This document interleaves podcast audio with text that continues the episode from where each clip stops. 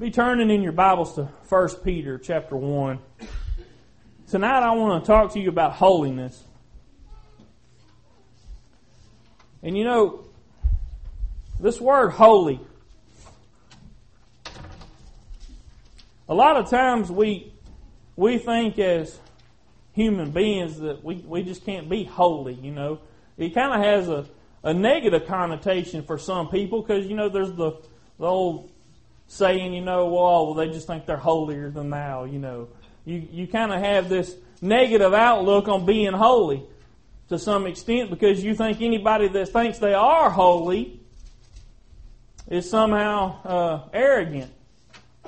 They're thinking they're better than everybody else. Well, the word holy means pure in heart, temper, or dispositions, free from sin and sinful affections. So, can we really be holy? Well, I believe we can. And I definitely believe that we can strive to be holy. So let's look in 1 Peter chapter 1. We're going to start reading in verse 13.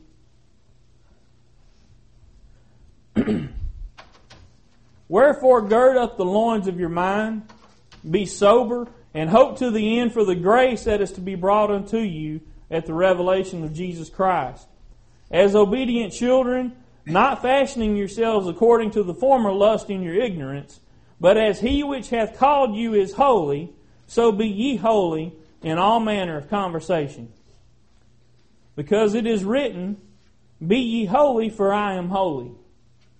And if you call on the Father who without respect of persons judgeth according to every man's work, pass the time of your sojourning here in fear. And you see the the Word tells us here, and if you go back and look in the Old Testament, you'll see several other places that God pretty much commanded us to be holy. He said, Be ye holy, for I am holy. And you know, we all know that we're supposed to be like Christ in everything we do. And we all know that He was holy. Now, you know, sometimes we start thinking that being holy means you're perfect. And those two things are not equal when you're talking about in terms of the human. Now, if you talk about God, yeah, God is perfect in His holiness. He's perfect in every way. But we can only aspire to attain to that level of holiness, you see. But that doesn't mean we can't be holy. It doesn't mean that we can't still set ourselves apart and be different based on, on the word that we just read, obviously there is a way to become holy, or, or God wouldn't have commanded us to be holy. You know, He's never told us to do anything that we couldn't do or without providing a way that we could do it. You know, we can't be perfect, I don't believe. I think if you could be perfect, you wouldn't, you wouldn't need a Savior. So God knew that, and He set the bar high, but He also provided a way that we could fall in line with that. You see, He sent His Son to die for us. So I believe any time that God has commanded us to do something, we can safely assume that there is a way we can do that. He wouldn't expect something of us that wasn't possible, is what I'm trying to say. So, some of us think that there's no way to become holy, so we don't even try, you know. I've seen people like that before. They, they, they say, well, there's no way I can ever do it, so I'm not even going to bother trying. I'm just going to live my life the way I want to live. And that's not the attitude to have as a Christian. That's not the way, you know, that we should think because obviously God wants us to be holy. He wants us to be like Him. And why does He want us to do that? Why does He want us to be holy? It's not just because he wants us to be like Him, which He does. But He knows that in order for us to be in fellowship with Him, we can't be a part of those other things, you see. So all of God's desire for us is good. All the things He wants for us to, to take on this new image of is strictly so that we can be in fellowship with Him. Now, this holiness you know, the place that that I really see this being uh, a part of my life. The thing that really, I don't know, I guess the place I see the most conviction is in the things I used to do before I turned my life over to God. And those things that to me now would be a hindrance if I were to take part in them. You see, those things prevent me from being holy. Whatever they may be, you can look at your life and find what they are for you. I'm not going to try to get into that tonight and I'm not going to try to embarrass anybody or nothing like that, but you know what they are. And all of us have something in our life, or maybe we used to have it, and we know if, if we were to keep doing that kind of thing, it would prevent us from being holy. There are certain things that God told us, and uh, the scripture escapes me right now. Y'all probably know right where it's at, but he basically said that no fornicator or adulterer or any of these other things would be able to take part in his kingdom. So, whatever all of that stuff is, it's necessary to purge that from your life. Why? So you can be perfect and you can rub other people's face in it? No. It's because you need to be transformed to the image of Christ. Amen. Now, I don't know how close we can get to that in this life. Obviously, I'm still kind of young, and I like to think of myself as young. but, you know, there's a whole lot I hadn't seen. And I don't know how close I'm going to be able to get in this life, but I think the point is, is that I continue to try to improve. I continue to try to reach and do better and, and purge more and more of those things out of my life that prevent me from being holy. So it's a continual process. Sanctification is not a one time thing. You are continuously being sanctified. What does sanctified mean? Set apart for God's use. That's kind of like being holy, ain't it? You see, when, when we are sanctified, we are setting ourselves aside. We're taking all that other things, the other the worldly desires, and pushing them aside and saying, This is what I want to focus on in my life is God and His will for my life. The things He would have me to do is where I want to put all my energy into. It's just like when, you know, a building, this church, it's sanctified. It's, it's for God's use. You don't, we don't use this just for, you know, town meetings and that kind of thing. This is the house of God. We don't rent it out and they have parties here and dances. I mean, we don't do that. Now, in that same regard, if you consider yourself holy, I want you to examine your life. What are you taking part in? What kind of things are you allowing in your life? What kind of things do you allow to go through your mind? Who do you hang around with? What kind of things do you take part in? Are those things conducive to your holiness? Do, or is it something that, that builds you up, that exhorts you to do better, that increases your faith? Or is it something that you're just hanging on to? Something that you should have got rid of 10 years ago? Is it something that is tearing down your holiness every time you take part in it? You see, these are the kind of things that, no matter what they are, they cause you to not be separated, not be called out from among them, as the Word tells us. Romans chapter 12, verses 1 and 2. I beseech you, therefore, brother, by the mercies of God, that you present your bodies a living sacrifice, holy, acceptable unto God, which is your reasonable service. And be not conformed to this world, but be ye transformed by the renewing of your mind, that you may prove what is that good and acceptable and perfect will of God. Now, Paul tells us here that it is reasonable of God to expect us to be holy. And once again, God didn't tell you to do anything if it wasn't possible. He says it's reasonable for Him to expect that of you. You know, some of us think, well, man, that's just too hard. You can't, you can't expect me to live like that. You can't expect me to reach that kind of standard. You set the bar too high. Well, Paul just told us it was reasonable for him to expect that. Why is it reasonable? Well, let's see. God went to all the trouble to give us the law. You, look, you, if you go back and read the Old Testament, it wasn't just a one-time thing. This went on over years and years, thousands of years.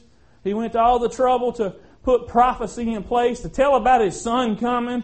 He went to all the trouble to send his son to die on the cross for your sins and provide this way of redemption and salvation so that you can come back into fellowship with him and be holy. So it's reasonable for him to expect after all his effort in reaching out to you and bringing you into his marvelous light, as the word says, it's reasonable for him to expect for you to uphold that little bit of being holy. He provided a way for you to be holy. Now, you need to be holy. You see? So, being holy. I'm going to tell y'all right now, it ain't easy. You know, when, when I was saved for the first day or two, it's pretty easy to be holy, ain't it? Oh man, I ain't ever doing none of that again. Uh-uh. You couldn't make me go back and do that again. You know, I've heard people that lost weight say the same thing. Man, I feel so much better after I lost all that weight. I ain't ever going to gain no weight back again. And then six months down the line, you see them putting on a few pounds. It's the same thing. You see that newness wears off after a little bit. And before you know it, all of a sudden you realize I haven't changed that much in my flesh. Yeah, there's this new creation, but there's a divide there, ain't there? And it's real easy to live in the flesh. And it's a whole lot of work to live in the spirit. You see, it's a whole lot of work to keep that weight off, too. It's a whole lot of work to get up and exercise and to eat right. Eat the things you don't want to eat, but you can't eat the things you do want to eat. And you see the connection here? It's the same thing. It's real easy to live in the flesh and do the things you want to do, but it's real hard to put that flesh in subjection and say, you know what, I ain't doing that no more. See, he talks about this in, the second verse there. He says, Be ye transformed by the renewing of your mind. What does that mean? It means if you're going to be successful at being holy, you've got to have a change of heart and mind. There's got to be a change take place, not just in your spirit, but in your carnal mind. You've got to be transformed by the renewing of your mind. You see, if you keep thinking the same way and doing the same things, you can't expect a different result from what you've had before. And if you do, that's the definition of insanity. You see, if you keep doing the same thing, looking for different results, you're legally that that's insanity. But we do that, don't we? We think, well, I'm saved now, I'm okay. Everything's looking up.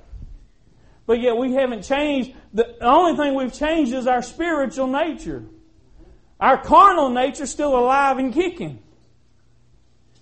I'm going to tell y'all something. If you expect to ever come into the place where you can say, okay, I'm holy, you're going to have to separate yourself from those things you used to do and the people you used to be with and the, the places you used to go. I, I hate to even say things like this because I feel like I'm going to pick on somebody or you know, and I don't really think anybody here has a problem with this, but an exam, easy and an easy example is if you used to have a problem with drinking, it's probably a good idea not to go to a liquor store or not to go to a bar. You know, if, if that is a problem for you, I realize some people have addictions. Some people are addicted to things like that. If you have that kind of problem, it's probably a good idea to separate yourself from that if you want to be holy. You see, because the very next thing you know, when you get back into that kind of place, is you're going to want some of that thing that you used to have. That's just human nature.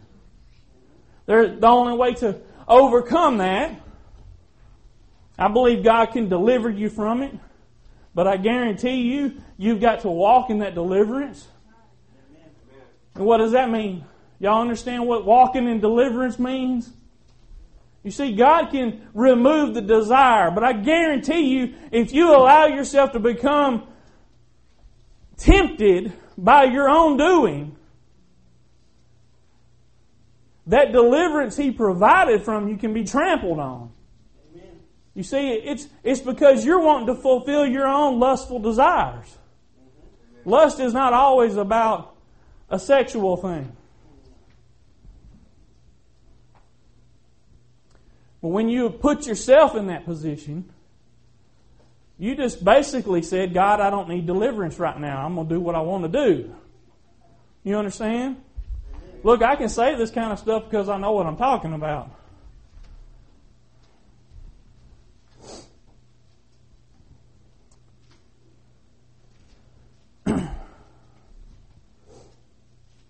Holiness only comes about by transformation.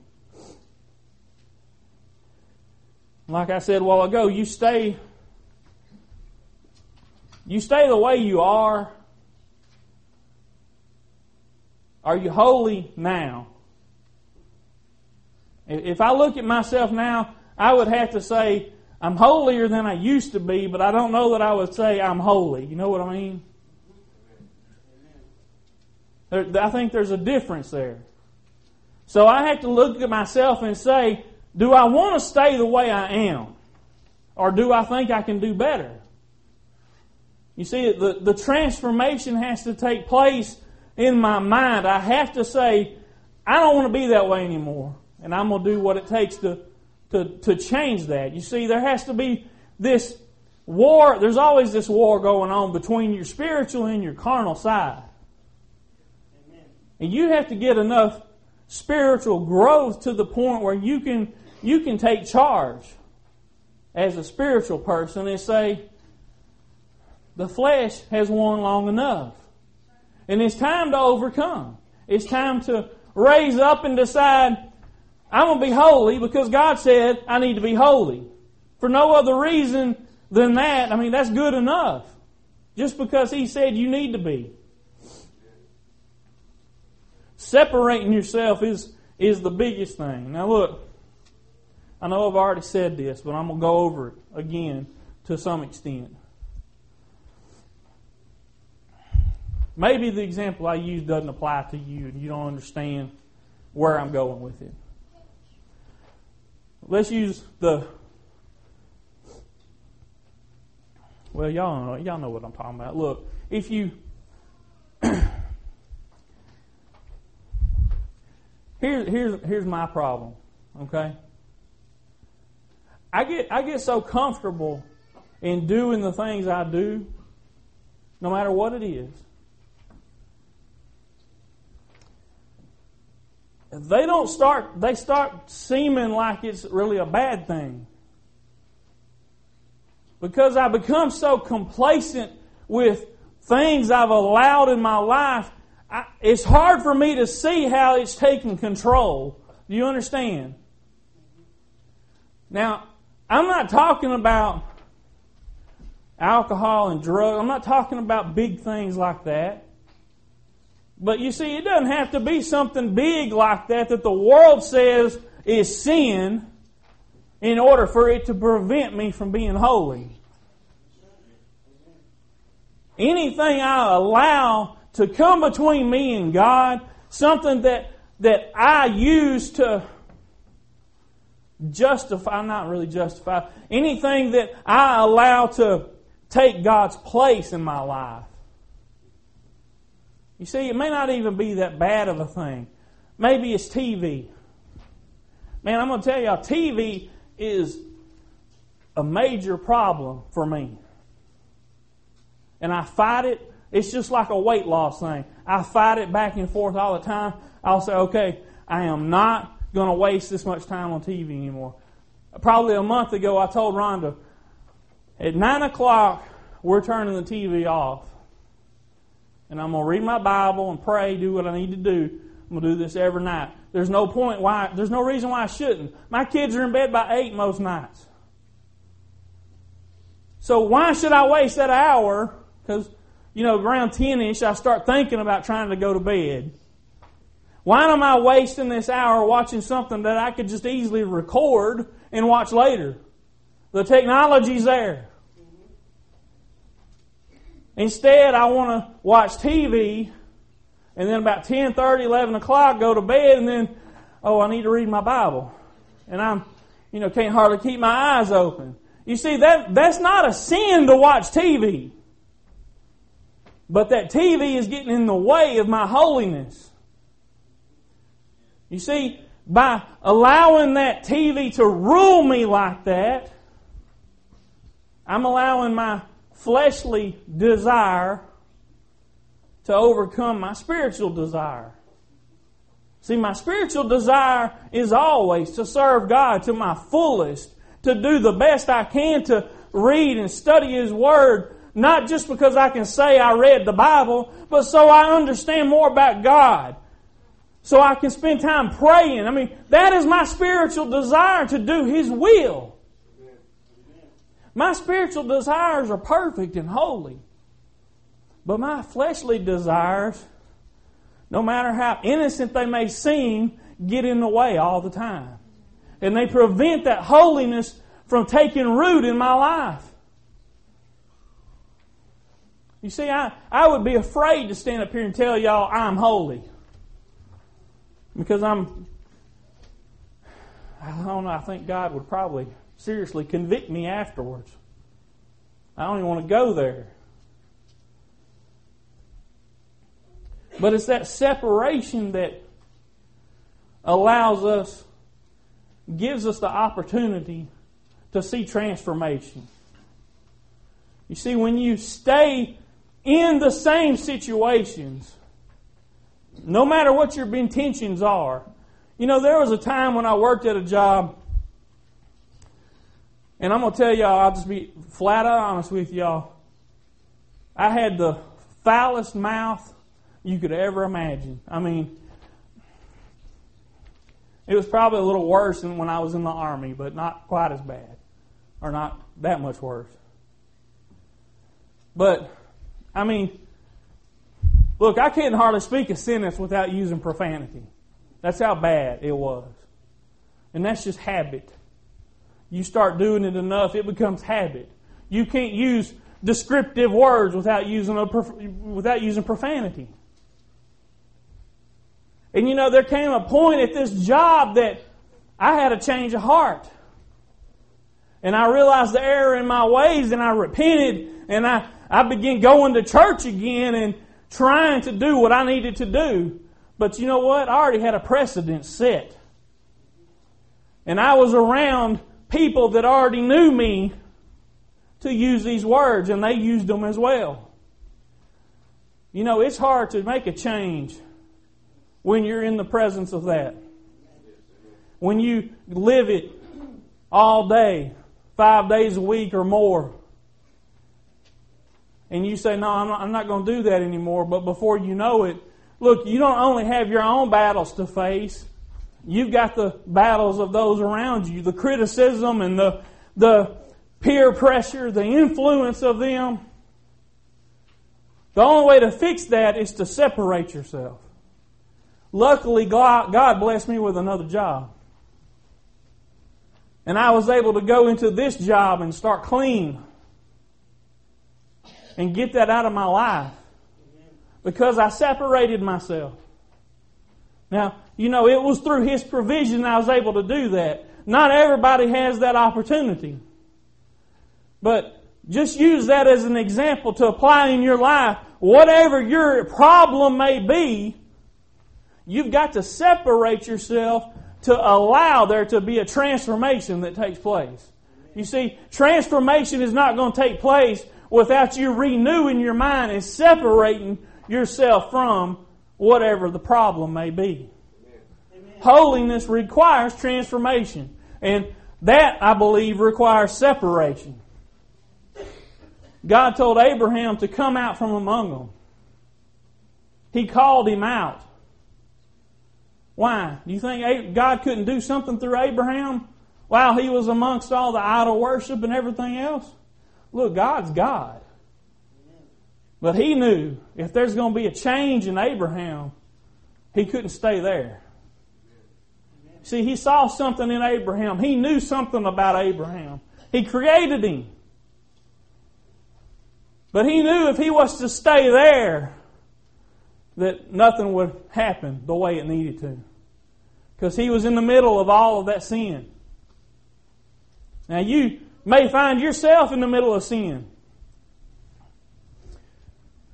I don't know how your work conditions are or what you deal with on a daily basis. Maybe it's your family. I don't know. But whatever situation you find yourself in, and listen, it may hurt to separate yourself. I've got a friend right now that